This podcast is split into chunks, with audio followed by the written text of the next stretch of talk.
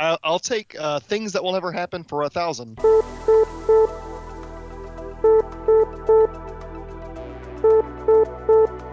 Incoming transmission. Engage house party protocol. Mark 4 powering up. Mark 17 powering up. Mark 44 powering up. All suits are online. Welcome to House Party Protocol. Power up suits and welcome in to another episode of House Party Protocol. My name is Will, and with me today, I have not one, but two guests.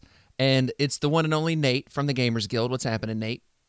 Not much, man. Always uh, happy to be back and talk about some MCP stuff. Oh, yeah, can't wait. And then the other guy is the one and only Merzane from Merzane Things and Stuff. that's that's basically the best uh, possible intro for me. That's right. What's happening, dude? Uh, nothing much. Just chilling on my off day, talking to you guys. Nice. I love it. So, this is going to be kind of a different show today. We're going to do a character breakdown because we did get the spoiler for Clea. So, we're going to talk about Clea today. And then we're going to take kind of a deep dive into NashCon and talk about the games there. We're going to talk about kind of all the the tournament scene, kind of what that was like. And we're going to get Nate's perspective as a tournament organizer. And we're going to kind of, you know, talk about things we want to maybe see in the next iteration of NashCon or something like that, or, and and all that good stuff. And then we've got a, a, whole bunch of questions from the Discord server. So we'll be diving into all of that here. But first up, gentlemen, let's talk about the recently spoiled Clea. And the first thing I want to talk about, as usual, is her model because I think it's kind of cool. Like it's it's got a little Scarlet Witchy thing going on and like a little Wong thing going on, kind of combination, and I kind of like that. Uh, you said Clea's model? Yeah. I haven't seen it. What? Like I've seen it in the videos, but I haven't like a good view of it, so I don't really know what she looks like. It hasn't stuck with me yet. Well, I mean, it's I was it's not something that's like out there, awesome, you know, like Dormammu, but it's still it's it's just cool. It's nice, you know. It's, it's just it's just nice. It's just nice. You know. Well, I will say one thing I would like to see a little bit more of, and I may get you know hate for it, is I would like some more like simple models. Okay, I'm looking at her now. Yeah, I like that. It's I like the little thing in her hand. Right, exactly. It's just kind of cool. What do you think, Nate? Uh, very much along the same lines as uh, Josh, I think, on this one. Like, it, it's nothing too complex. Uh, it's still better than like Iron Man just like standing there holding out a fist. She's got a little bit of uh, mysticky stuff. Uh, looks like sh- her foot is yeah just barely levitating there. Uh, so good sculpt. Looks like she'll have a, a pretty good connection point. Uh, mm-hmm. Ankle will still kind of be that weak point, but I don't think it's going to be as bad as like a, a Shuri or something. Definitely. Speaking of Shuri, mine literally broke when I got home, and I cannot get her to reattach at that ankle. did she break when you got home, or did she break when you threw a burrito at her? No, because uh, she was one I had specifically checked at the event, and she's she's broken on her ankle before, but that was like months ago. She was fine, but I got home and I think all the vibrations, like, because that's the long furthest I've traveled in a long time. I think uh, it messed with that glue, and uh, she was leaning when I got home, and I can't get her to sit upright anymore. She finally snapped.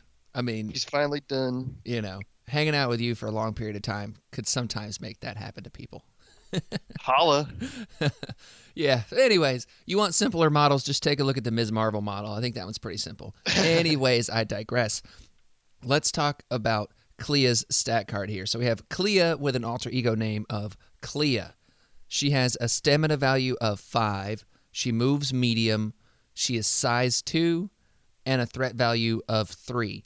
She has a physical defense of 2, an energy defense of 3, and a mystic defense of 4. So, pretty vanilla stat line on the top there. She she also it's all the same on the backside as well on her injured side. But the 2 physical defense just really it always scares me anytime I see a 2. it's just kind of like a growing trend with the uh, convocation people, though, isn't it? Like, It is. It is that it's a it's a it's a bad trend. It's it's, it's a trend that they don't want to be setting. well, I they do have that that that ironbound book of Shuma-Gorath or whatever it's called, right? Yeah, which is good, but I don't think it makes up for it. You know what I mean? You're probably right. So let's see, that's uh, Clea is a in affiliation uh, to physical defense. Strange only has three, but that's like his norm. Uh, the Hood, uh, who I'm pretty sure is Convocation, uh, is a two. Doctor Voodoo is a two. Uh, Baron Mordo, Mordo, Yep. is a two. And the ancient one. And so, like a lot of these characters have ways to kind of finesse around it and stuff to to help out with either some like re-rolls or some sort of like add dice effects. But man, when the most common attack type out there is physical, and you're just setting yourself up for it, it's uh, it looks bad. I agree. I agree. Yeah, Well, I can that.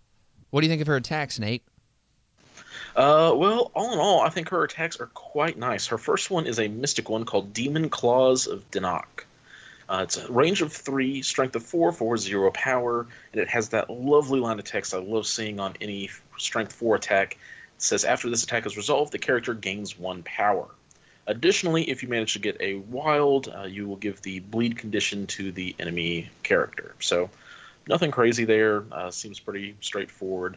Uh, however, her spender, another mystic attack, I see tendrils of Ikthalon as a range of four, strength of six, four, three power. Uh, and this one is very dependent on your results, but man, if you can hit some good results, you're going to have a good day. Uh, if you get a wild, you will slow the enemy character. If you get a wild and a hit, you will stun and slow the enemy character. And if you somehow manage to get a crit, wild, hit, and block, you will slow, stun, and stagger the enemy character. Wow, that is a lot, and I, I think it's one of those things. Chasing that stagger is something that I'm gonna do. I'm gonna chase that dragon, but I don't ever expect to get it. I'll, I'll take uh, things that will never happen for a thousand. yeah, exactly. I'll, I'll take that bet.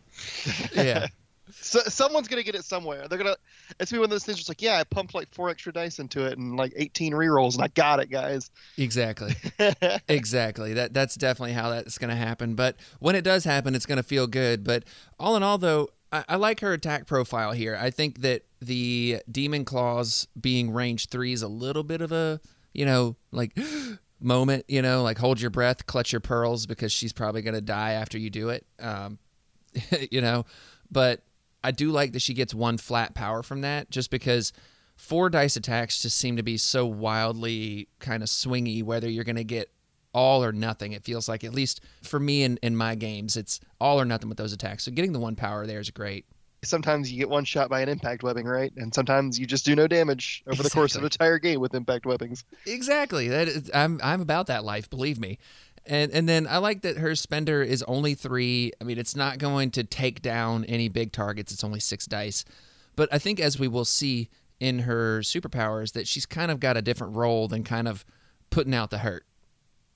Yeah, and, and one thing I've liked a lot about this current wave is all the three cost mystic attackers, because I, I think that's a good point slot, and I think they're doing a good job, like giving the mystic profile to affiliations that can't afford a four or a five, but a three is something they can easily splash for, and we're getting a whole lot of different flavors of them. With like, you know, we we had Mysterio, and now we've got Clea and Baron Mordo and Hood.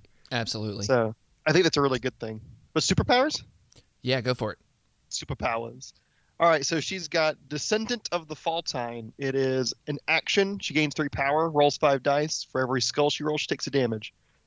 Uh, she's got Oshtur's Mighty Hand. You choose. It's a three cost. Choose an interactive terrain feature or an enemy character, size two or less, and within three, and throw it short. And then she's got the Vapors of Dormammu. Choose this character or another allied character within three, and place it within two of its current position. Can only be a character only be moved by it once per turn, and that costs three.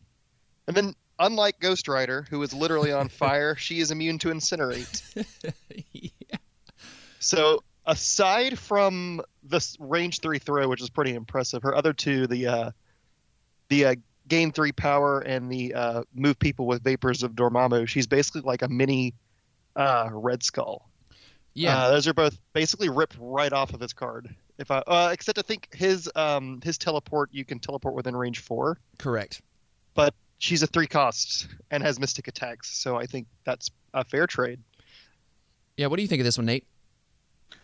Uh, really nice kit. Uh, one noticeable difference, and it's a minor noticeable difference between uh, Red Skull, is also on uh, her Cosmic Cube superpower that costs an action.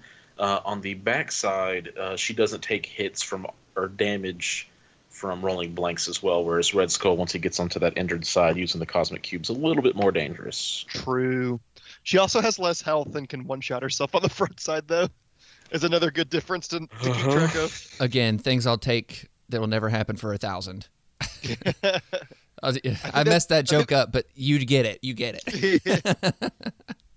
so yeah, I I really like her kit as a whole, and I think that she is an interesting character in a lot of ways with like what you're going to see on the tabletop because I don't think you're going to see her in any kind of a fight. Like I think she's kind of like baby Lockjaw in a sense. Like Lockjaw is one of those characters that I've seen a lot of kind of come up on lately. Like everybody's like, "Oh, Lockjaw is one of the best three threat support characters in the game," and it's like I love Lockjaw.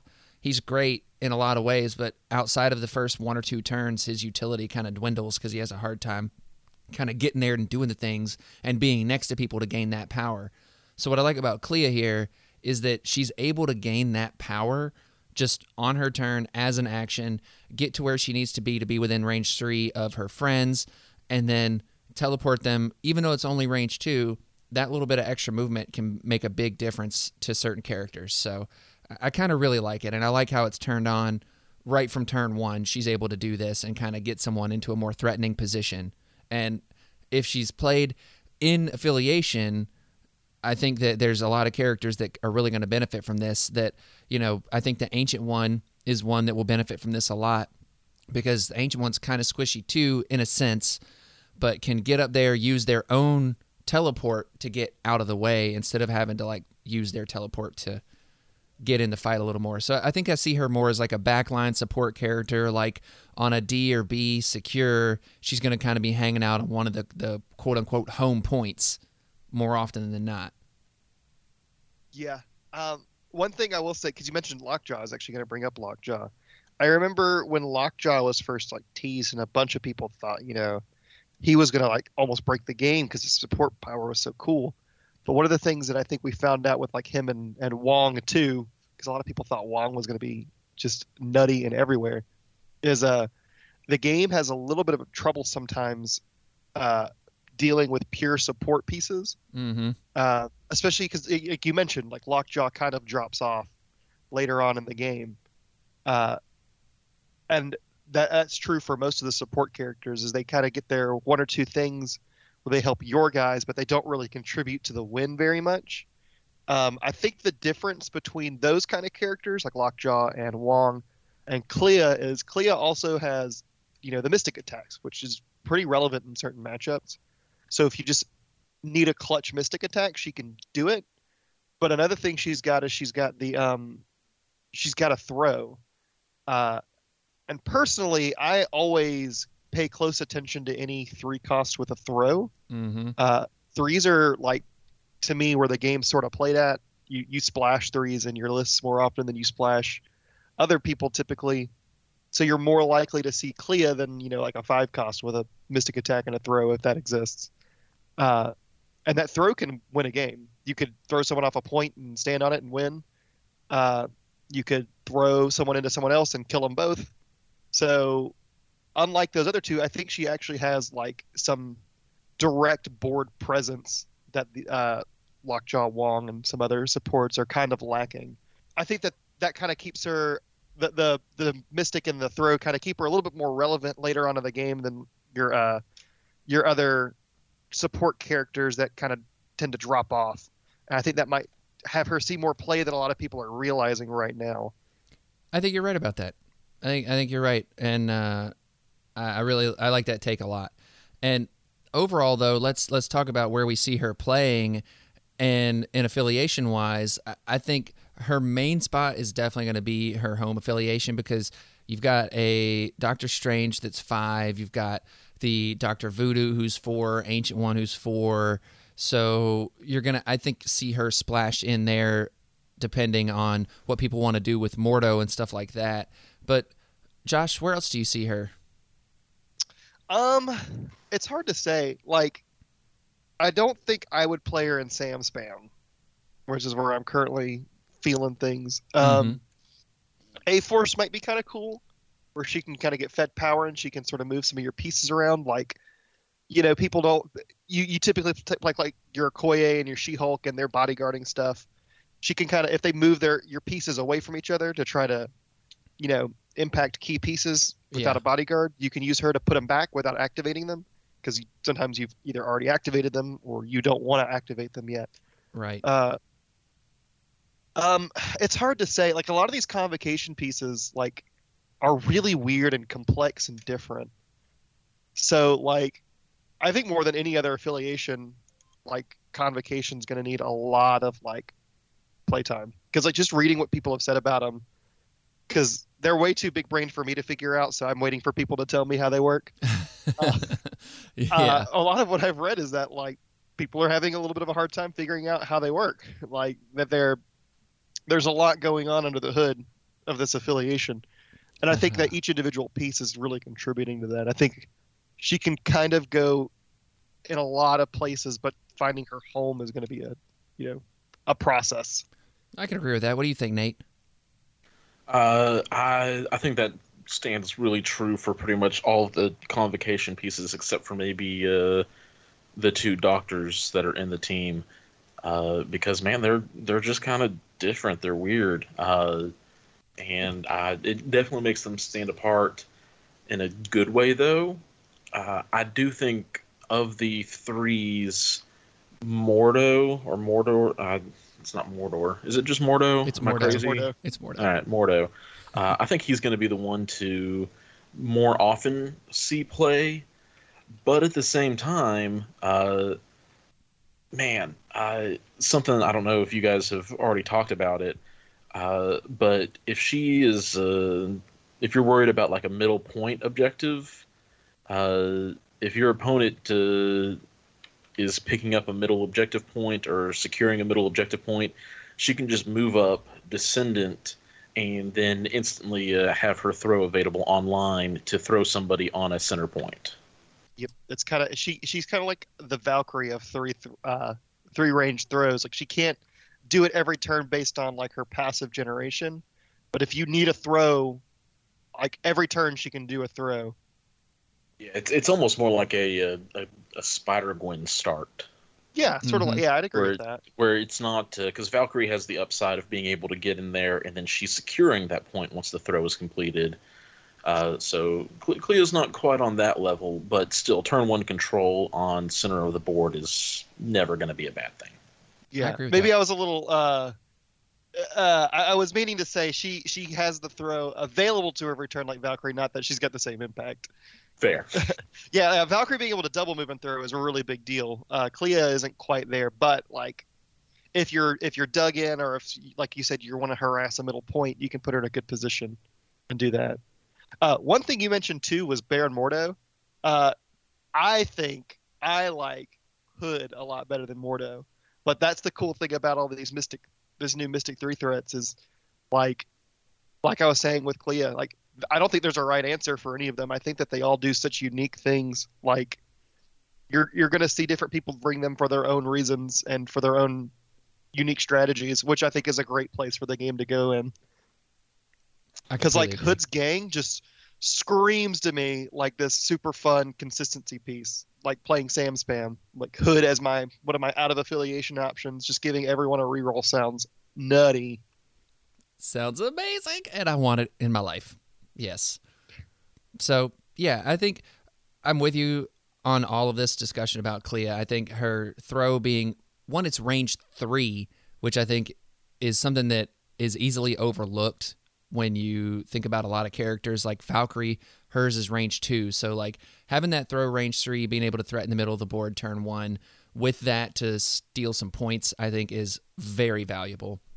And I'm with you, Josh, in that I think overall the book is yet to be written on Convocation, and we're just going to have to see what they are like when those games are in. And one interesting thing about these characters overall is that I think that they're going to turn some people off long term that play them a little bit to begin with and then maybe it doesn't hit right for them so they move on to something else because inevitably something else is about to come out. You know what i mean? So i think i could see a scenario where they don't really have a massive presence but the people that really take the time to dive into this affiliation as a whole are going to be really well versed in them and, and are really going to surprise some people i think at times Yeah, convocation is a real deep toolbox to dig into. It's going to take a lot of time. Exactly. And with that, let's go ahead and move on and talk about some questions that we got about Clea specifically from our Discord. And if you want to check that out, it's uh, patreon.com slash house party protocol. You can join our Discord server through there.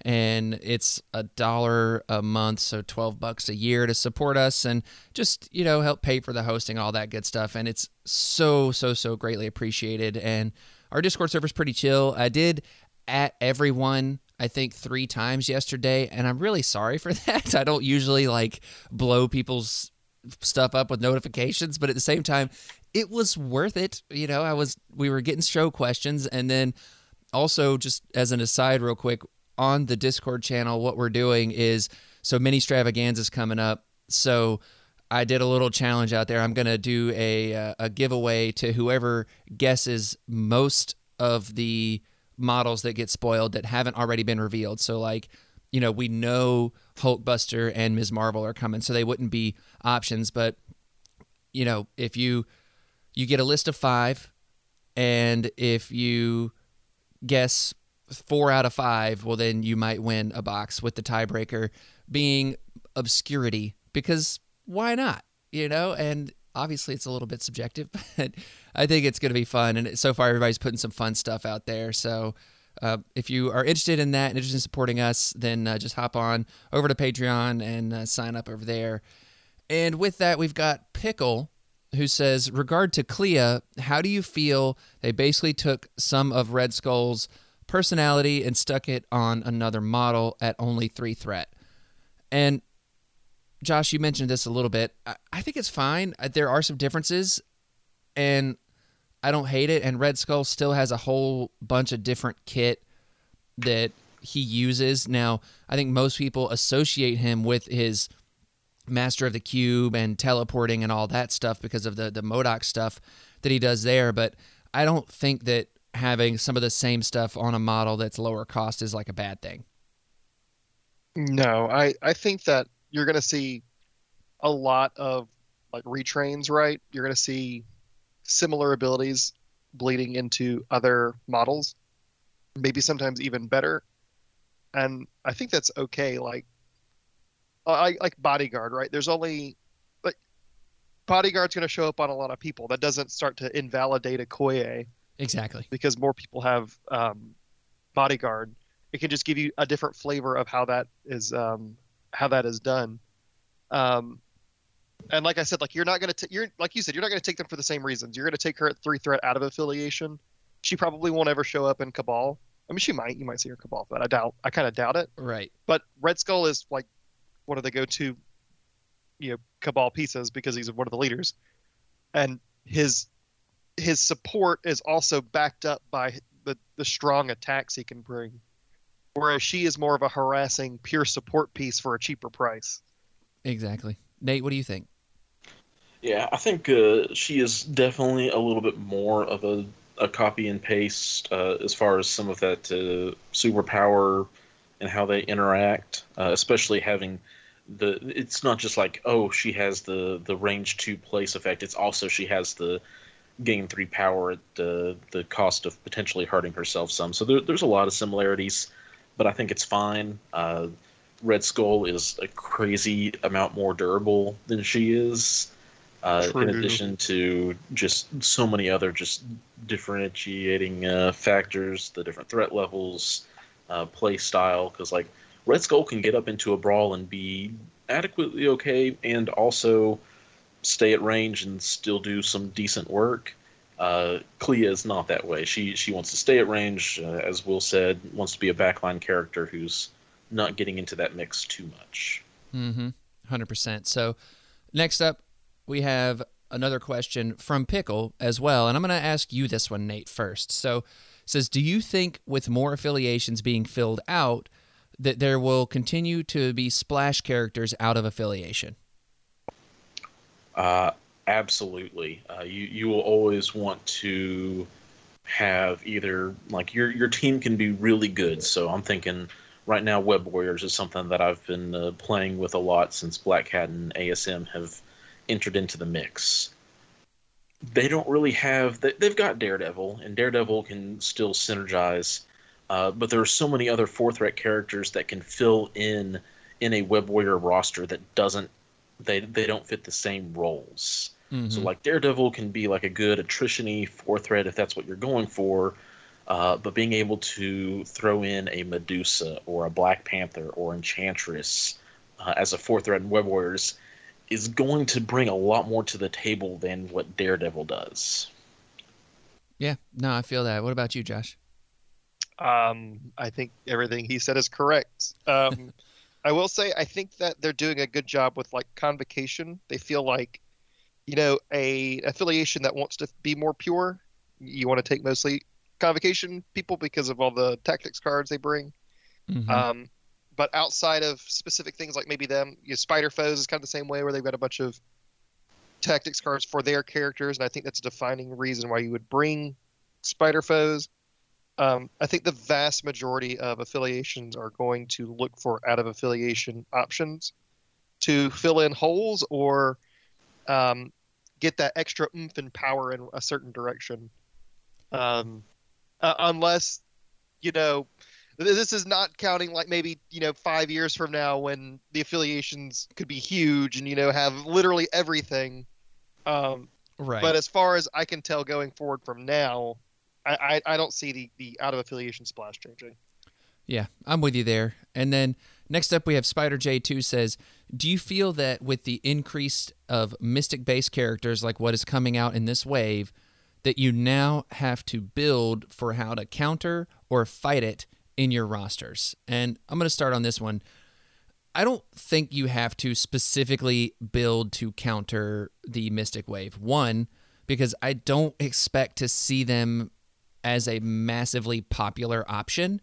Like, obviously, as someone who plays a lot of Web Warriors, I see a Mystic people, team, whatever, on the opposite side of the table.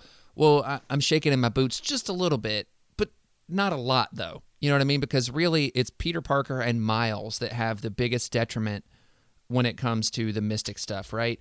So I don't really get too worried about seeing them, and I don't feel like that dealing with them is necessarily the the way to, to think about building your roster as a whole, especially if you're building a roster that's meant to be kind of broad and to whatever your playstyle is.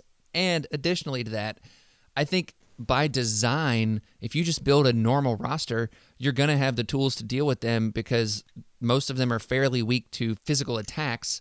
So if you have some physical attacks in your list, which most people will, then I think you're going to be fine. And, and I, I just like building to fight a specific thing that isn't Black Order. I uh, I don't know if I'm I I would go down that road personally, but at the same time, if your local meta is like all these convocation players and then you're over here just wanting to run Avengers, then you know you do you. What do I you think, think? even Josh? running Avengers is uh, okay into it. I I don't think it, convocation specifically is going to hard counter any one particular affiliation. Like, sure, Steve Rogers doesn't necessarily feel great about this uh, coming to fruition, but as a whole, I think uh, in your ten, unless you've just like picked every single one of your characters to be bad against mystic attacks, uh, you're you're gonna do fine. So like going back to to Web Warriors because Uh, it's what I've been playing too. It's like cool. If I'm going up against Convocation, maybe my flex character isn't Iron Fist because his martial artist doesn't care about all those mystic attacks, and so maybe I flex in somebody like Zemo who is a great physical attacker, but then also has a, a pretty staunch uh, mystic defense. Mm-hmm. Yeah, I definitely agree with that. A- And I, I like that you mentioned Black Order because I was definitely going to also bring that up. Um, I think Black Order is kind of like the poster child of bringing a counter in your list, right? Yeah. But it's not really because like it's not just because Black Order is so powerful. It's because Black Order plays a different game than you want to play. Like they're not playing traditional Marvel Crisis Protocol. They're you know they're playing something a little bit different. And if you don't have an answer, and you can't either play their game or force them to play your game, you have a bad time. I, I don't think Convocation plays a much different strategy than every other affiliation in the game, really. Like they they bring the Mystics, but like that's just a different attack type, and it ignores a little some uh, defensive tech sometimes. But like you kind of mentioned, I, th- I think that the ones that are kind of sad about it aren't like, oh no, I just melt. exactly. Um, they- they're just kind of like, mm, that's not as fun. I don't get to do the cool stuff, but I can still play this game. I can still participate. Um, and and like you, like Nate said, I think you might swap a character or two out to help into that matchup. Like Zemo's a great choice. Uh, thank you for that because now now I'm now I'm really looking at Zemo a little bit. hard. I always forget he's got the four Mystic defense. oh yeah, it's so good. It's really good. Um, yeah, I, I, I don't think they're going to like. I, I think like most affiliations that have come out, I don't think you're going to see a whole bunch of counter tech specifically for them. Yeah, I, I can agree with that 100%. So, with that, now, those are all the questions about kind of character specific things. So, now let's talk about NashCon as a whole, as long as you guys are ready to put a button on Clea. Yeah, Uh, I will add one more thing, especially as we are about to start talking about NashCon, uh, and that's that I think uh, as much as Black Order deserves to maybe have a, a counter tactic card or counter character in a roster for, I think uh, Sam and his uh, spammy Avengers list might also warrant uh, at least one uh, counter character to be able to uh, to go into the spam. Yeah, but we're not going to talk about Sam Spam because that's what I play, and I don't want to counter it. Oh no no no! We're gonna. Well, I need. I need to know. I, I need to know that the super secret Sam counter tech here. Uh, I mean, my guess is some somebody like Corvus would be really good because he can kill multiple models in a turn. Uh, killing multiple models in a turn is pretty good. Um, also, hard control like Enchantress. I think Enchantress is one of the best. Enchantress and Medusa are probably your two best bets. Yeah. Yeah, Enchantress, uh, honestly, just Enchantress, Vision, Medusa, and probably pretty soon here, uh, Carnage makes a, a pretty good uh, argument for. I guess he's actually out now. Uh, so Carnage, I think, also makes a, a pretty good counter statement for uh, what the spam Avengers are attempting to do. I think potentially Avengers. to uh, She-Hulk. Uh, Sam doesn't have a lot of ways to deal with She-Hulk, especially if all you've got gets caboodled. Yeah. Interesting. Okay, so let's talk about NashCon as a whole. And Nate, I want to start with your perspective here, more from a tournament organizer's perspective, in that, like, how do you feel like the event went? Do you feel like that the the previous experience you had as an event organizer from that uh, smaller event that we did a few months ago helped inform how you would run this? Do you feel like let, us start there?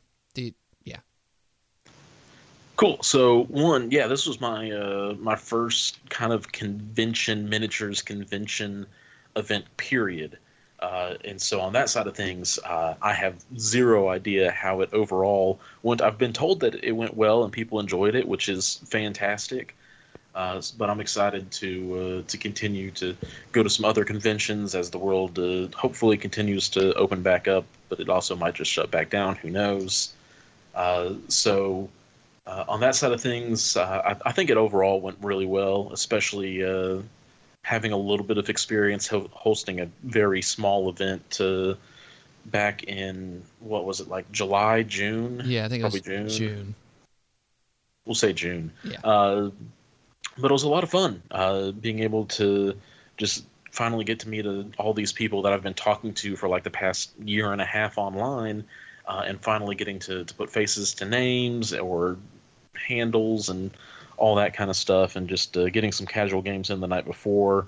Uh, and I will say, I unexpectedly uh, organizing and running the event is in some ways just as tiring as uh, I'm guessing for you guys uh, playing all those rounds. Oh, I can confirm that it would. Uh, I was definitely tired, but uh, that's for my own reasons because I, I left straight from work to go out there. But I can imagine. I mean, you seemed like you were you were definitely just all over all on top of everything, and just kind of doing a lot, even though you know you weren't rolling the dice and stuff. And I, I know from my perspective, I can say I really appreciate it. I think it was a really well run event. I really liked how you had the kind of player packet ready to go for everybody. You know, everybody kind of knew what the rules were and stuff like that, and and That's and all a of bold that stuff. statement, sir. I think maybe half of the people there read that thing and or even knew that it existed. Okay, well, let, to be fair, it was available. It was available. It was. I think it was a great resource for those who read it. Yeah, exactly. There you go. I, I'll say running TTS events, uh, you quickly realize that it doesn't matter how well done and advertised your player packet is.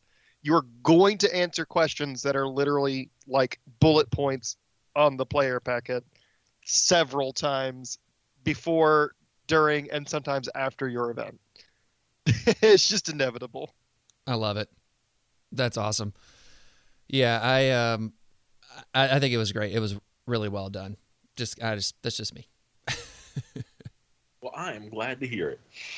So, with that, Nate, do you feel like there was anything that you would maybe do differently in an upcoming event? Or I know that NashCon is something that we're trying to kind of make be a thing kind of in the future. So, do you see that as something that you would want to do differently? Uh, so I think uh, for this year of NashCon, uh, and, and given kind of some of the weird circumstances that was surrounding it, from having our player numbers reduced to then being able to add more players and stuff like that, uh, I think this year went as well as it could have. Uh, just with some of those uh, weird factors factored in, I guess. but uh, going forward, there's there's definitely a couple things that I want to personally change. Uh, I want to be able to have a little bit more structured, uh, organized play, ultimate encounter kind of stuff. Uh, be able to be easily accessible to Yeah. people, which means leaving some tables open for not just uh, a, that standard tournament competitive uh, style play. Because I, I think that's like ha- half of what Marvel Crisis Protocol's gameplay it is kind of meant to be is that kind of crazy, fun story narrative stuff and those organized play kits and ultimate encounters just bring that to the forefront even more. So I'm excited to get to see more of those because I think some of uh, the players' memories, I, I hope at least, uh, best ones were takeaways from doing the uh, separation anxiety kit and stuff like that. Oh yeah, I, I definitely heard a lot of people talking about that and how much fun that was. Yeah. Uh, so, so that's one thing that I would like to change uh, going forward. Uh, another thing is being able to add a little bit more time to each of the rounds, probably just like another 10 to 15 minutes in total, uh, just because we, we know that there are some longer matchups that can happen, especially uh, now that we have an extra couple of larger lists that like to go wide with Sin and Sam, in addition to the Guardians and what they were already trying to do. hmm Uh, and not to mention, there's just low scoring objectives. So trying to, to fit in a little bit more time uh, is definitely something I want to look at. Yeah, I think that that's a really awesome thing, and and I know that it's really hard to do that with the way the event was structured in a lot of ways. And I mean, you ended up having to play till what eleven o'clock at night or something like that because of the way that the time and the way the event structured happened and, and everything. So I definitely think though that from a player perspective, adding in another ten or fifteen minutes would have felt really nice. And I know uh, Josh over here playing Sam Spam. I mean, you've got to be on the ball with all of your activations, all your movements, everything, or else you're just gonna get stuck in round three with you know what would seem like a whole lot of a game left to play.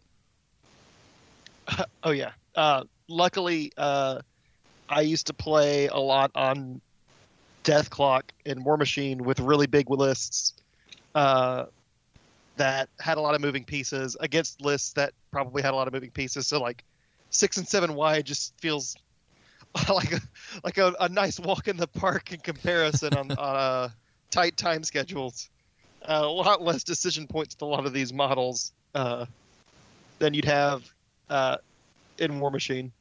Nice. So let me ask you now, Josh, from a player's perspective, and what I'm just going to go ahead and say it right here, right now, the king of Nashville, basically, perspective, because you've now won two events, one of which was against the, you know, arguably some of the best players in this in this, you know, I guess middle and eastern United States, if you will. So, how do you feel like that as an as a thing that this event was was run and everything? And and look, don't don't spare Nate's feelings. You can tell us how you really feel.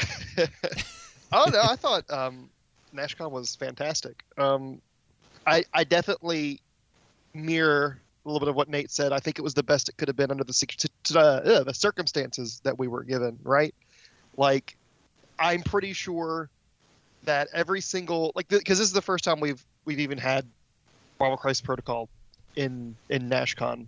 Um, the only other event I've been to at NashCon was War Machine. Um, the only real like difference was not having more events available at the time, but that was because of the COVID restrictions and all the last minute changes that we had to you know deal with. hmm Um, nothing on the organizers' fault at all. Um, and given the circumstances, I think they did literally the best that I, I could imagine they would have done.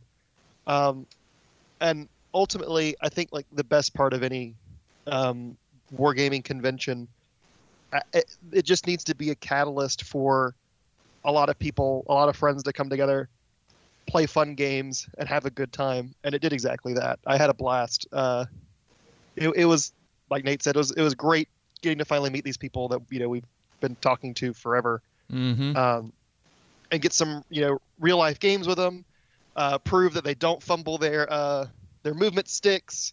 Uh, you did they it actually, on camera, Josh. I I on- did it one time on camera. I'm like the clumsiest person though. I don't know. I, I'm I'll a- fight you for that. I'm pretty clumsy. Uh, but yeah, um, I, I think that was the most important part to me. Like, uh, NashCon would have had to have been like a detriment, Yeah, like an active detriment to have felt bad, and it obviously it wasn't. I think it was a, a great, positive experience all around. Um, yeah. I'm I'm super stoked for the next one. Like, absolutely ecstatic to go back. Yeah, I I think it was it was a lot of fun and like you said, like being able to meet everyone that you know you've you've listened to or interacted with in some way just over the internet, and then you get to meet them, put names with faces, and then play some of those people, you know, in a a less distant environment. Like TTS is great, and and everything that goes on with TTS, I I really like it, but it's a whole different thing when you're playing in person and especially when you're playing someone that you know is a really good player and and you can like you know just have that interaction with them and kind of get more of a feel for like kind of what they're doing and how they play and stuff like that. And i just you know it was really great. And uh, i would like to ask you now josh what kind of game stood out to you the most? Did you have like one game where it was just like just crazy time? Um, God, I, I, think that the one that sticks out to me the most is probably the finals game. Uh, partially because I had I, I knew from the start I had to embrace the chaos and just be like take risks. So it was just this, from my point of view, just this wild game of that's a bad idea. I'm gonna do it anyway because if it works, it works and it's great. Um, right Also, sep- the separation anxiety game we played, uh, Raise Hell, Praise Dale. Um, it was absolutely fantastic. If you haven't played Separation Anxiety, uh, get three friends and do it. It is super fun. Um, but no, like every game, I, I didn't have a bad game. Um, every game I played was really fun, and I played against Black Order twice. So uh, that should tell you something that about. says a lot And now those were both against uh, Sam Finger Guns, uh, which, by the way, great opponent. Uh, I, I said it at the event. I'll say it here. Uh, that was probably the most fun game of Black Order on either side of the table I played. Um, both the games that we played. I know that he didn't have a great time in our second game because I kind of counterpicked him, but uh, I got the I got the lose to Black Order and have a great time, and then I got to feel like the Black Order player against the Black Order player, and so I got that good feeling too. Nice.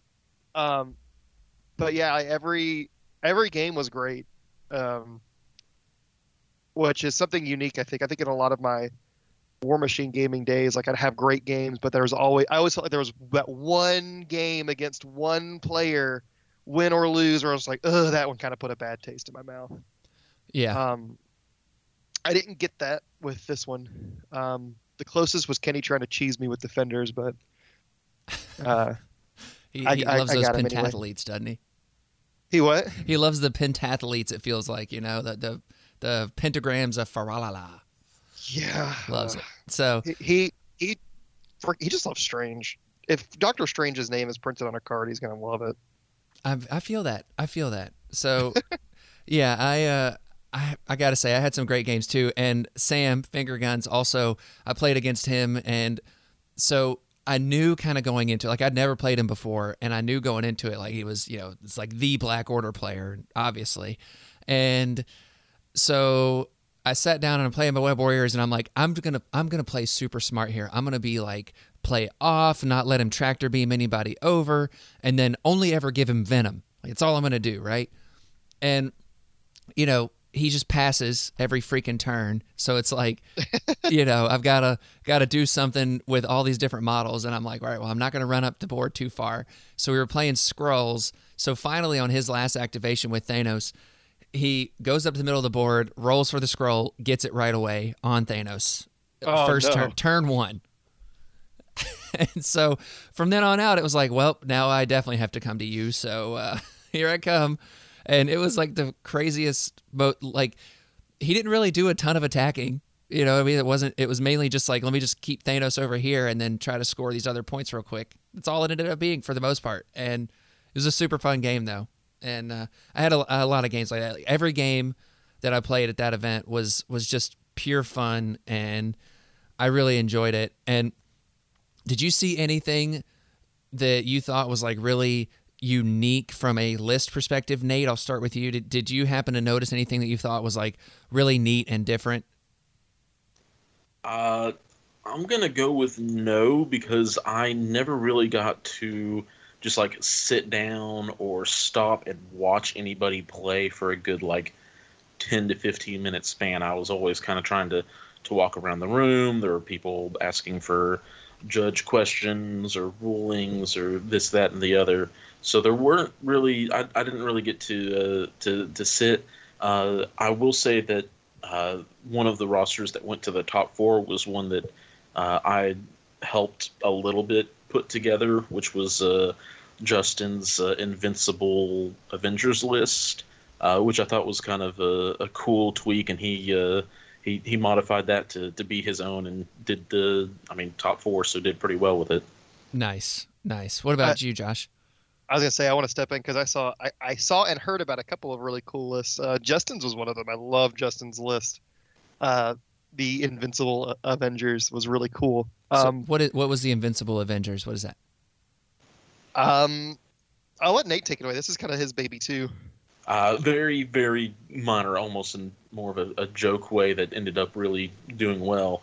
Uh, and basically, the idea is to make an extremely durable and a little bit controlly uh, SAM spam list. And so uh, you have like the durable Avengers already. So you have War Machine, Iron Man, and Luke Cage that all have the uh, Mhm. some take on the invulnerability superpower that is uh, when you're taking damage from an enemy effect, you reduce it by one to a minimum of one. Uh, but then he also throws in characters like Lizard, Proxima Midnight, Iron Fist, who not necessarily like invulnerability kind of durable, uh, but has like martial artists, and so he has a bunch of those kind of characters, uh, and he just throws them on the board and says deal with them basically. Nice. Yep. Uh, I, I heard there were several plays where he he played a lot of Mutant Madman Man and Swiss, and uh, there would be a lot of plays where he'd go, "All right, this character double moves over to this uh, point where you've got two characters, rolls four dice to try to take it, and gets it." And they're like, "Well, I literally can't kill Lizard because those two characters have activated, and Lizard is insane." So, uh, I guess you just get that point. That's awesome. That's awesome. Um, so continue, Josh. the- I interrupted you earlier. No, you're good. I, I- think that list uh, is cool enough to talk about. Um, uh, in my round two, I believe I played against someone I think that made it to top eight. Um, Eric, I believe. Uh, he played a cool like Criminal Syndicate Web Warriors build.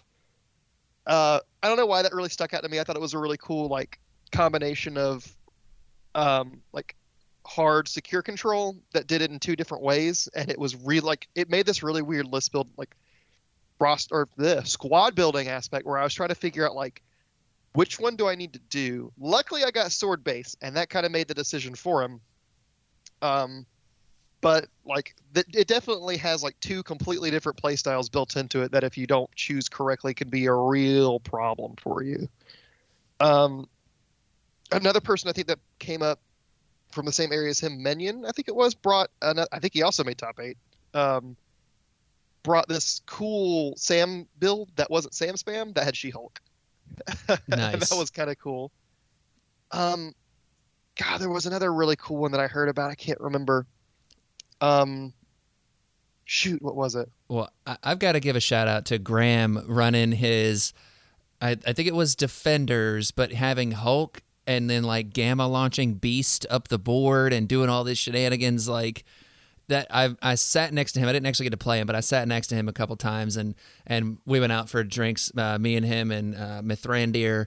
Uh, or Ron all went out for drinks uh, after the thing, and we talked about MCP all night long. It was awesome. But uh, yeah, talking about his list, like it was just super fun to watch. Like he's he's throwing beast around and then scoring herbs and all this stuff. Like it, and he had a tie. He ended up, I think he was the one person, him and the other his opponent. I remember who his opponent was. Like had a tie in the in the thing, which I thought was just kind of funny.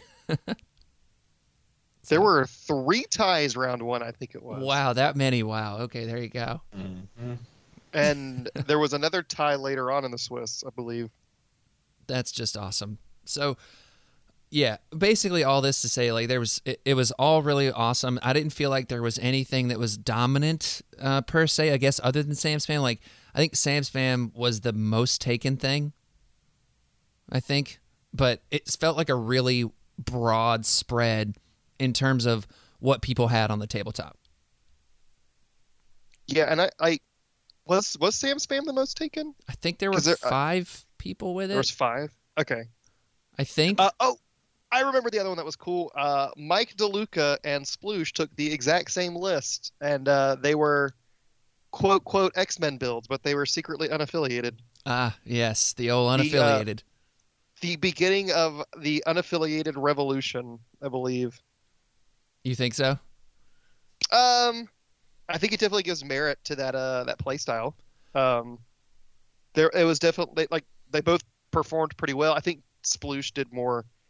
Um, what is it? Uh, uh X Men than unaffiliated, from what I understand. But DeLuca took it all, all the way to top eight with or top four with uh unaffiliated.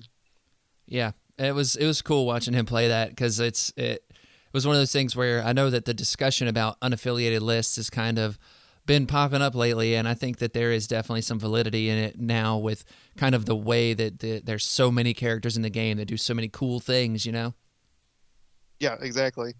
It's give it's more and more merit to that strategy every every release. I feel. Absolutely. So now let's jump into some questions here. And let's see. First up, we have Merzane. Haha. What is the airspeed velocity of an unladen swallow? And uh, to add add to that, we have Leland that says African or European. Um, I don't know that one. Yeah, you don't know that one. And you asked the question. I don't know either. so, uh, for real though, we have Benji here. He says tournament and competitive play questions. I'll start with you, Josh. Do you feel as though MCP would benefit or suffer with a seasonal tournament document like they saw in Infinity ITS seasons or War Machine Steamroller, uh, ITC for the Games Workshop games? And then, if so, it's like what preset missions hurt the feel to each game being unique? So you have some experience with the War Machine aspect of it, so that's why I want to start with you here. Yeah. Um, I have actually had this discussion once before. Um, I think it would hurt the game to have, particularly preset uh, crises. Um, I think one of the really cool and unique parts about this game is the flexibility you have in impacting the game from the ground up. Um, in a War Machine game, when you go to a tournament, the TO yells out to everybody, "Hey, you're playing this scenario," and then you and your opponent set up the scenario, um, and then you sort of play on that scenario. You didn't have any choice which one you play. You don't like roll a die to see which one you get. It's just everyone plays the same one, which is partially so that the judge can know what everyone's playing at all times and can walk from table to table and um, kind of get their mindset around that in particular. Um, but like you don't have like there's sometimes where you'll have a list where you you maybe the combination of your opponent what your opponent's bringing and then what you're playing on and then the scenario you're playing on like give you a really rough time. You, like you just didn't have a, a, good answer for all of those factors. But in Crisis Protocol, like being able to bring half of the objective really gives you a lot more power over the game in general. Um, mm-hmm. Not only like from like a feels good perspective, like it feels good to say like, yeah, I helped build this portion of the game, but also like counterpick strategies. You know, or gear check strategies like bringing sword base or you know other things. Like it is as much a part of list building as adding your characters or your tactics slots to me. And i think if you started doing preset ones um, those would have to be very cool or very impactful to really help the game or, or not hurt not help but hurt not hurt the game. Um, i I think that the biggest argument I've seen to not having that is, uh, or the best one I've seen is, it's hard for new players to get all the objectives sometimes, right? Because they're split over so many packs and it's kind of expensive. But I think the answer to that is not release a packet that governs what you can play, and instead to release a pack of cards that gives you access to those without spending a fortune. Yeah, yeah, I think that's 100% the way to go about it. I don't think that having preset missions, other than so locally, we have a slow grow league that's going on right now, and it's six weeks long. And for the first three weeks, it's preset missions to kind of get newer players in with what they're doing. And then after that, it's the typical roster construction, you know, start of game kind of stuff. And I think that in that scenario, it's a really good thing. But in a tournament world, I think I could see something with a season thing being like, you know, as as the game gets older, like I don't think we're there yet. But once we have, you know, 50 different crises from to choose from or something, right? Like I mean, I don't know how many we have now. We got a lot. But once we have like 50 different crises to choose from, uh, a TO saying or or a season coming out saying like, okay, you get these 10 secures and you get these 10 extracts that you get to choose from. And, and saying something like that and i think that you know i'm going to get nate's perspective on this too but i also think that that kind of helps with those bigger organized events keep everything kind of in check for the person running it or for the people that are the judges and stuff like that. So i could see something like that down the line coming in where it's like maybe they rotate out some core box stuff and and some new stuff has come out. But I just don't think we're there yet. And Nate, what do you think about that? Uh, first of all, European, twenty point one miles per hour, or about nine meters per second. Secondly, uh, I I think maybe far far in the game's future, uh, like I'm talking another two years at least, we maybe see something like that. I think at this point we maybe have ten of each crisis. Right. Does that sound about right? That sounds about right. Probably. Um, and I know AMG. If you look at the bottom right of all of your tactic cards and crisis cards, there's little like set symbols on them uh, that are supposedly going to maybe come up in some of their organized play uh, that do limit your your card pool and what you're bringing and stuff. So I do think it is something that we see right now, but just because of how few uh, of some like there's the main set that we had and the expansions that we had that all had the the symbols we we saw for so long, and there's just not very many of the other set symbols out there yet.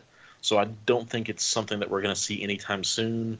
Uh, and as it right now, uh, the the rules forum is more or less uh, what I'm going to be going to to get rulings anyway. So I don't think that uh, having more cards necessarily puts any additional weight on the uh, the judges or tos because it's all just kind of knowledge that for the most part we have at our fingertips anyway. I think that's fair. Yeah, no, that's good.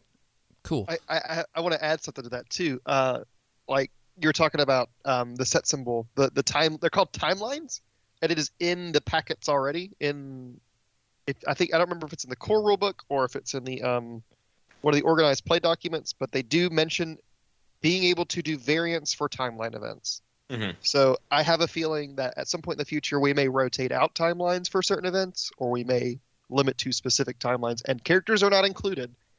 Um, and you could probably just say like, uh, you know, we could, you can take tactics cards from this timeline, but you can't take crises from this timeline. That's cool. That that'll be fun. Um, Yeah, So- it just gets really awkward because then like certain affiliation cards are locked behind those timelines and stuff. So I, it's Yeah. something that I don't see coming up for a while at least. Yeah, definitely not. Oh, that's why I was saying like ta- you could you could say well you could take the tactics but not the crises. Uh, the other thing too is like the crises I feel like aren't so complex per crisis that like it's a problem if you have a whole lot. yeah. Like there's six shapes they can be in. So it's not like we're getting wild, you know, new uh brand new frontier style shapes that we have to worry about every time we uh play. Um so at least setup is pretty easy and then like I don't know how many how many different objectives do we have right now that are just roll to see if you control them.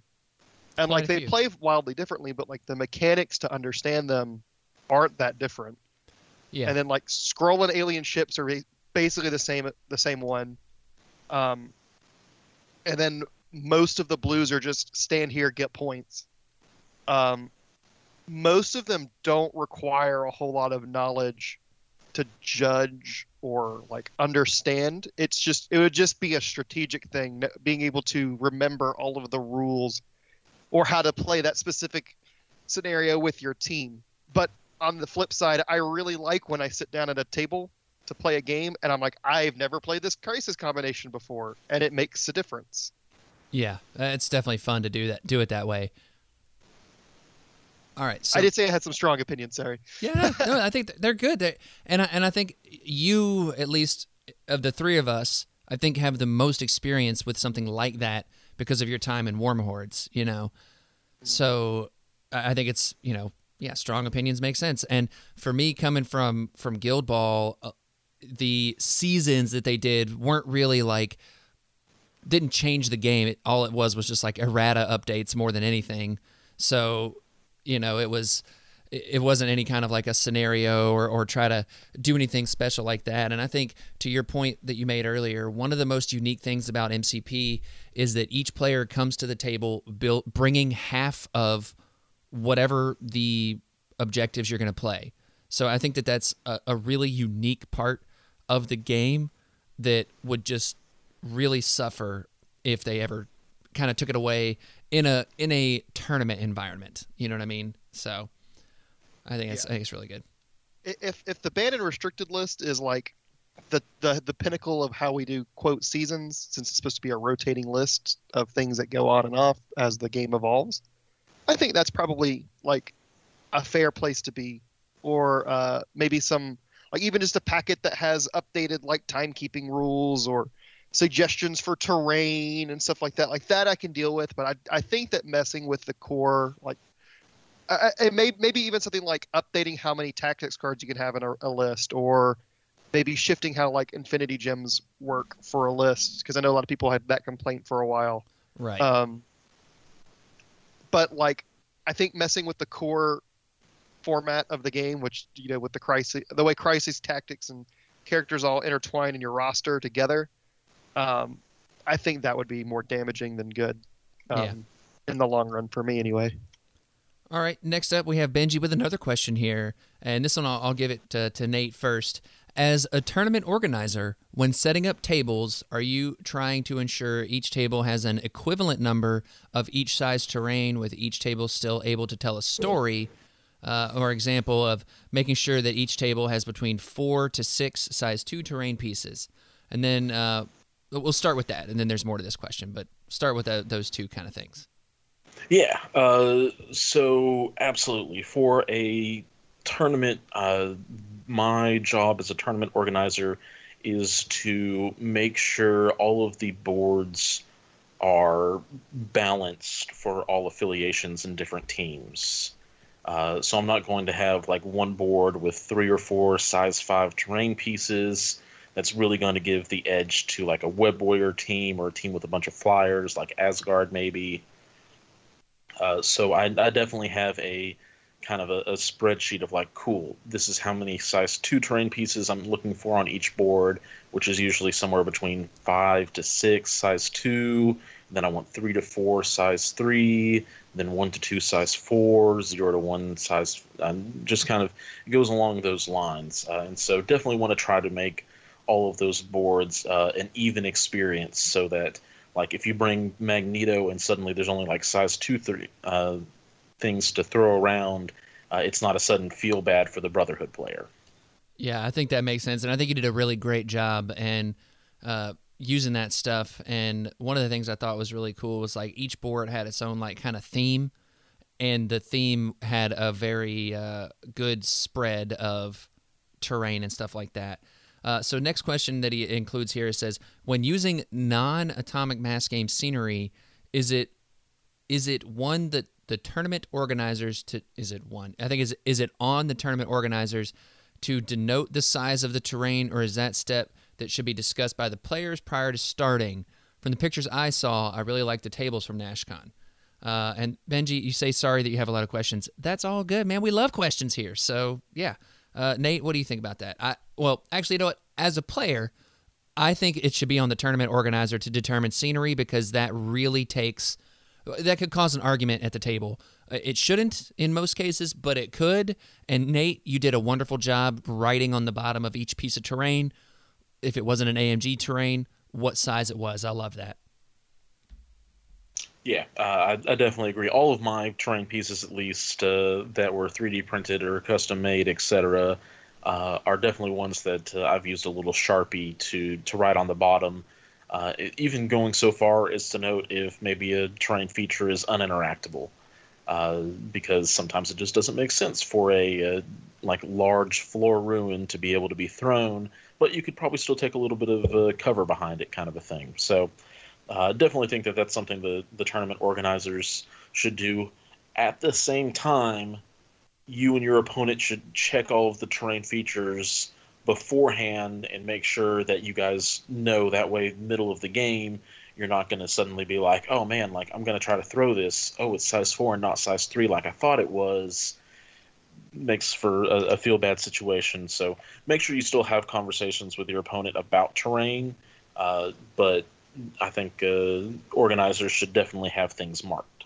Definitely, definitely. So uh, next up, we have uh, BF Trick or Pat. Uh, so he says, "Do you prefer leagues slash tourneys on TTS more or less than in real life? What are the pros and cons?" So I I'm gonna say I 100% prefer real life just because interacting with your opponent and and talking and just laughing, having a good time, all that stuff is just it feels better and also you kind of have to play just ever so slightly different. Like on TTS, you can micro measure everything, right? Like like we know certain measurements from our TTS. So like if you're standing at range 1 on one side of an objective and somebody else is at range 1 on the other side, you're within range two of each other, right? So we know that that's a measurement we can we can use, but at the same time, I like the idea of of in person kind of, you know, things are going to get bumped, things are going to get wiggled. You know, you're not going to have ultra ultra ultra precise measurement, and I like that. Like, and it's just it means that you have to kind of interact with your opponent in a way that's like, hey, is this good? Okay, it's not. Great. Well, then let me do this thing to make make it now where I'm in range or whatever. And I just I really prefer the in-person environment, but I do like the precision that TTS gives, and I think that it's really good for for what it's good for. And, and if you can't get together with people, then it's absolutely the best thing. Uh, uh, uh, Josh, what do you think? Um, I agree. I, I don't think you're going to come across a lot of people who play TTS that would say they prefer TTS. Uh, TTS is a great tool. Um, I- you know, you can. I think it's a great practice tool um, for real life events. And in the COVID times, I think it's a, and even outside of COVID times, I think it's a great way to play against people that you would never get to play with normally, right? Like Mm-hmm. we were talking about the people that we met online. We, we met most of these people through playing TTS. Um, and we know people from Europe and Australia and, you know, the West Coast of America that we probably wouldn't have had any real interactions with if it wasn't for it. And I think it's great for that. Uh, uh, and sort of, you know, all these great minds in the community coming together to, you know, figure out what's good in the game or what's cool or what's fun. Um, but at the end of the day, I think we all would much rather be playing in person with real models and uh, being able to see our, our opponent's face and you know joke like you said and laugh and and have a great time. Um, which isn't you know a negative to TTS itself. Uh, it's just we're all miniatures gamers.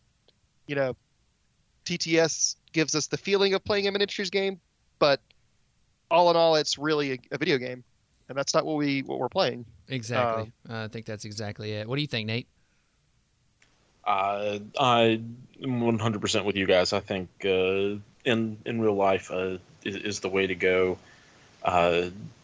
Uh, tabletop games have always had the the large appeal and uh, community surround around them because it is community interaction. It is uh, getting out there, playing games, socializing, making memories. Uh, I mean, obviously there are perks behind a TTS event like a league where it's very easy and much. Uh, you don't have to like carry all your stuff out to a store, get the game in, drive back. You're able to just like sit there in your uh, uh, gym shorts and play, knock out a game real quick in, a, in an hour or so instead of the whole process. Uh, so there are those advantages to it, but uh, I think for a, a tournament, uh, in person's the the way to go if you're able to. Yeah, I'm with you there. So Iron Mag 44 says, "What's your most wanted slash middle of the road and slash least expected characters slash scenes coming out next or the near future?" So number one for me, most wanted, Fantastic Four. Middle of the road and least expected, probably everything else. Uh, least expected would be Werewolf by Night. That's probably the least expected thing for me. But uh, Fantastic Four, period. I want that. Nothing else. Nate. Uh, most wanted uh, definitely goes to uh, Fantastic Four, not because of Fantastic Four, but because with them will surely come Doctor Doom. Uh, and then uh, middle of the road, I, he's not middle of the road, but Agent Venom. He, he's just like right beside Doom. Like Oh, it- yeah. it's obligatory at this point. Uh, least expected.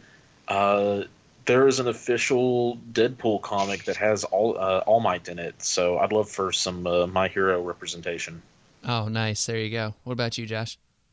Um, see, I, I I like all kinds of weird characters. I don't know if he's really middle of the road, but um, something I'd really like to see is um, Robbie Reyes. Uh, I love Ghost Rider.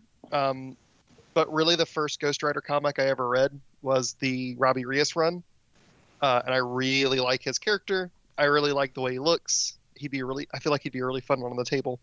Um, uh, I gotta say Gambit. You Yeah. know, yeah. Gambit's uh my boy, uh, and Rogue along with him. Um, obscure characters, it's hard to say. I probably, if he wasn't out, would have said MODOK because he's so he would have. look- I would have said he looks so stupid on the table. Let's go Um, with like Arnim Zola.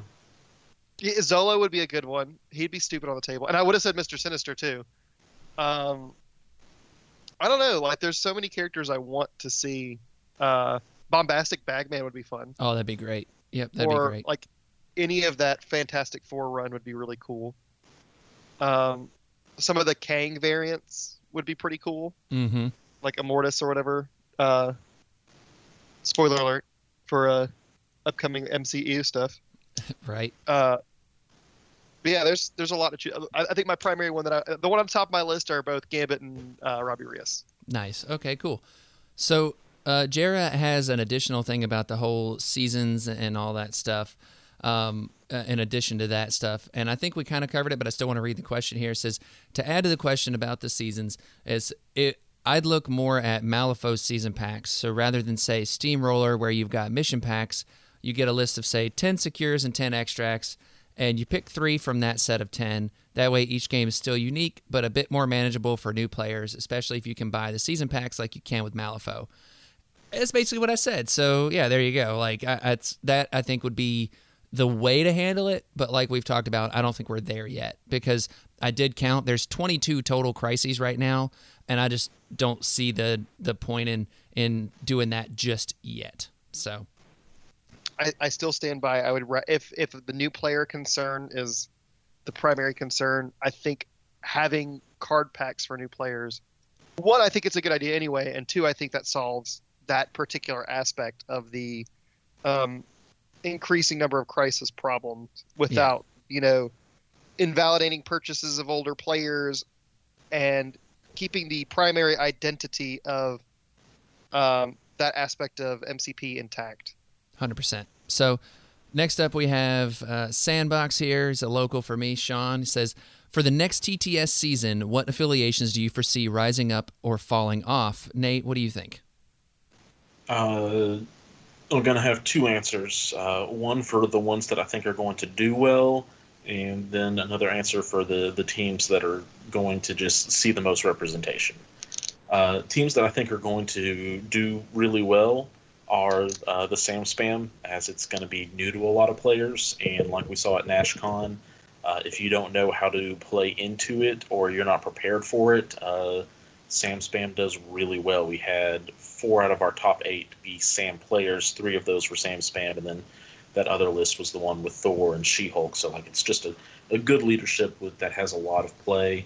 Uh, I think Web Warriors are also going to be in a really good spot with the uh, their additions. Mm-hmm. So uh, I think most popular though, uh, we're going to see a lot of Dormammu, and we're going to see uh, a lot of Midnight Suns. Yeah, I'm gonna have to agree with you. I, I actually do think Midnight Suns is gonna do really well, but I do agree kind of in what you said. I think the most popular thing is gonna be probably Dormammu and then Sam Spam, just because it's kind of making the rounds. Uh, but I, I do foresee that uh, Midnight Suns is gonna gonna do well in terms of falling off. I think we're about to see Brotherhood take a big hit. I mean, we already saw it kind of in season five how started off ultra popular and then fell off. So I could see Brotherhood taking a hit, and then um, I bet Wakanda takes Yeah. a, a hit in representation. I was I was just about to say that was my next one. So what about you, Josh? Um, I can agree with those. I think another one that will start to see more popularity, and this is, I would like to preface, I am basing a lot of my opinions on the baseless assumption that all you've got is going to get banned at the mini extravaganza. Um, I think if that's the case, you'll see a little bit more A Force hitting the scene. Um, there's already some rumblings from people say talking about A Force and how She Hulk's a monster, and uh, the affiliation is basically just are you a good character in this game if yes are you a female if yes you are an a force Except for Gwen. Or Enchantress. except for gwen and enchantress Poor, uh, enchantress i understand gwen i'm just like what Yep. dominoes in Yep, it's sad. But anyways, continue.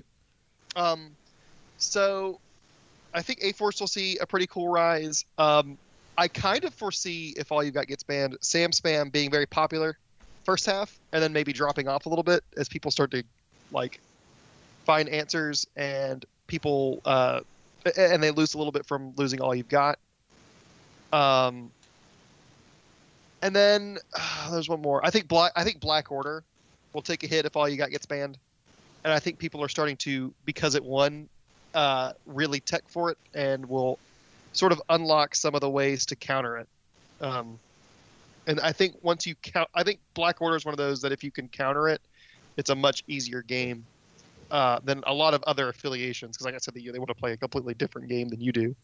Right, right. That's Um, fair. Web Warriors will also be really popular, and Spider Foes will be really popular. Oh, I- I'm definitely like where Spider Foes is right now. So, uh, with that, now the the last question we have here is going forward with in-person tournaments. Would you keep the rule set NashCon offered, or would you adjust anything? As an example, time limit, end of round interactions, addition to, of chess clocks, etc. And we got to make this one kind of quick because we got to wrap up the show here. For me, it would be a time limit thing, like we talked about kind of at the beginning of this whole discussion about NashCon. I would say giving another 10 to 15 minutes of of time, and then the the only other thing I could see being adjusted is like, you know, when you call dice down, if someone's like in the middle of a roll, you know, like finishing out that roll would maybe be something to look at, but I don't, you know, I don't know how you would necessarily go about handling that. Uh, and Josh, I'm gonna let you chime in here, and then I want to get Nate's like final take on it. Um, yeah, some some uh, changes to dice down might be okay, and like you said, some time limit stuff. Personally, with the chess clock thing, I would like the option for chess clocks. I know a lot of people don't like that. I like chess clocks a lot. I think that there is certainly a middle ground. It doesn't necessarily have to be you run out of time, you lose. Uh, there, I've heard people talk about a Guild Ball version where it doesn't auto lose you the game, and uh, it kind of gives your opponent victory points when you run out. That's the way I would do And it. I think that's fine. Um, I just I, I, I think at this point in the game we don't need them. I do think that keeping them in the conversation and looking at options for them was a good idea though. Absolutely. But other than that, I think the rules packet was well done. I think uh, there's not a whole lot that needs to change. The game kind of runs itself as long as you give it the right framework. Yep. Nate, what about you? Any of those examples kind of stand out to you? Yeah, uh, I mean, obviously, uh, we we talked about at the beginning uh, Yeah. wanting to give a little bit more time because of some of those matchups. Uh, and if the game gets big enough and gets to the point where chess clocks and like some sort of uh, penalty uh, chess clock could be added into the game, I think that would be great for the competitive scene. Uh, but it's not something that necessarily needs to to be the immediate like plug-in. Like if I'm going to an event in October, I don't think that we're at that point. Yeah. No. And I, I don't think your local casual games necessarily need to have it. I think it's mostly for your cons and maybe even just your top cuts, in my opinion. Yeah. I, I can feel you on that. So, with that though, uh, Nate, where can people find you? Uh, guys, as always, I'm over on YouTube at the Gamers Guild. Uh, have all sorts of Marvel Crisis Protocol content from character reviews, battle reports, even though those are a little bit harder to come by at the moment. uh, but uh, just all sorts of uh, MCP goodness. Josh, where can people find you? Um, doing Merzane things. Doing Merzane things. That's right. um, I help run the TTS League, so if you're on the TTS Discord, you can talk to me there, and I will answer any questions you have about that. I'm part of the Turn Zero Gaming podcast crew, loosely affiliated. Me and Kenny run the Advanced R&D podcast, uh, and you can listen to that. We build lists and cool stuff. Uh, and then other than that, I'm on various other Discords, um, and you can just talk to me, and I will say hi. Yep, you're you're you're everywhere. You're you're just spreading the love all over the place. And Exactly. suits out there listening, you can uh, uh, send us emails at housepartyprotocolpod at gmail.com. Send us messages on our Facebook page and uh, leave comments on whenever we make a post. I really really enjoy those interactions a lot and it's it's really nice to kind of get out there and talk to everybody and and get everyone's opinion on different stuff. And if you're interested in becoming a patron you can check out our patreon. It's patreon.com slash house party protocol. You get access to our discord. You get extra bonus entries whenever we do giveaways which be on the lookout very soon. We're going to be doing a uh, all the the spider things that just came out. We're going to be doing a giveaway for that. So keep it locked right here. We're going to give all the details. Make sure to check out our facebook page because that's where we'll make the post when we do the giveaway. And uh, everything will probably run for about a month. And uh, yeah that'll be all kinds of fun there. And uh, yeah just come check it out say hi and uh, we have a pretty chill time on our discord. And with that party on nate. Party on, Razane. Um, party on, guys. I guess is this a thing that we're doing now? I'm so scared. yes and I'm actually frightened. actually frightened well now we can power down suits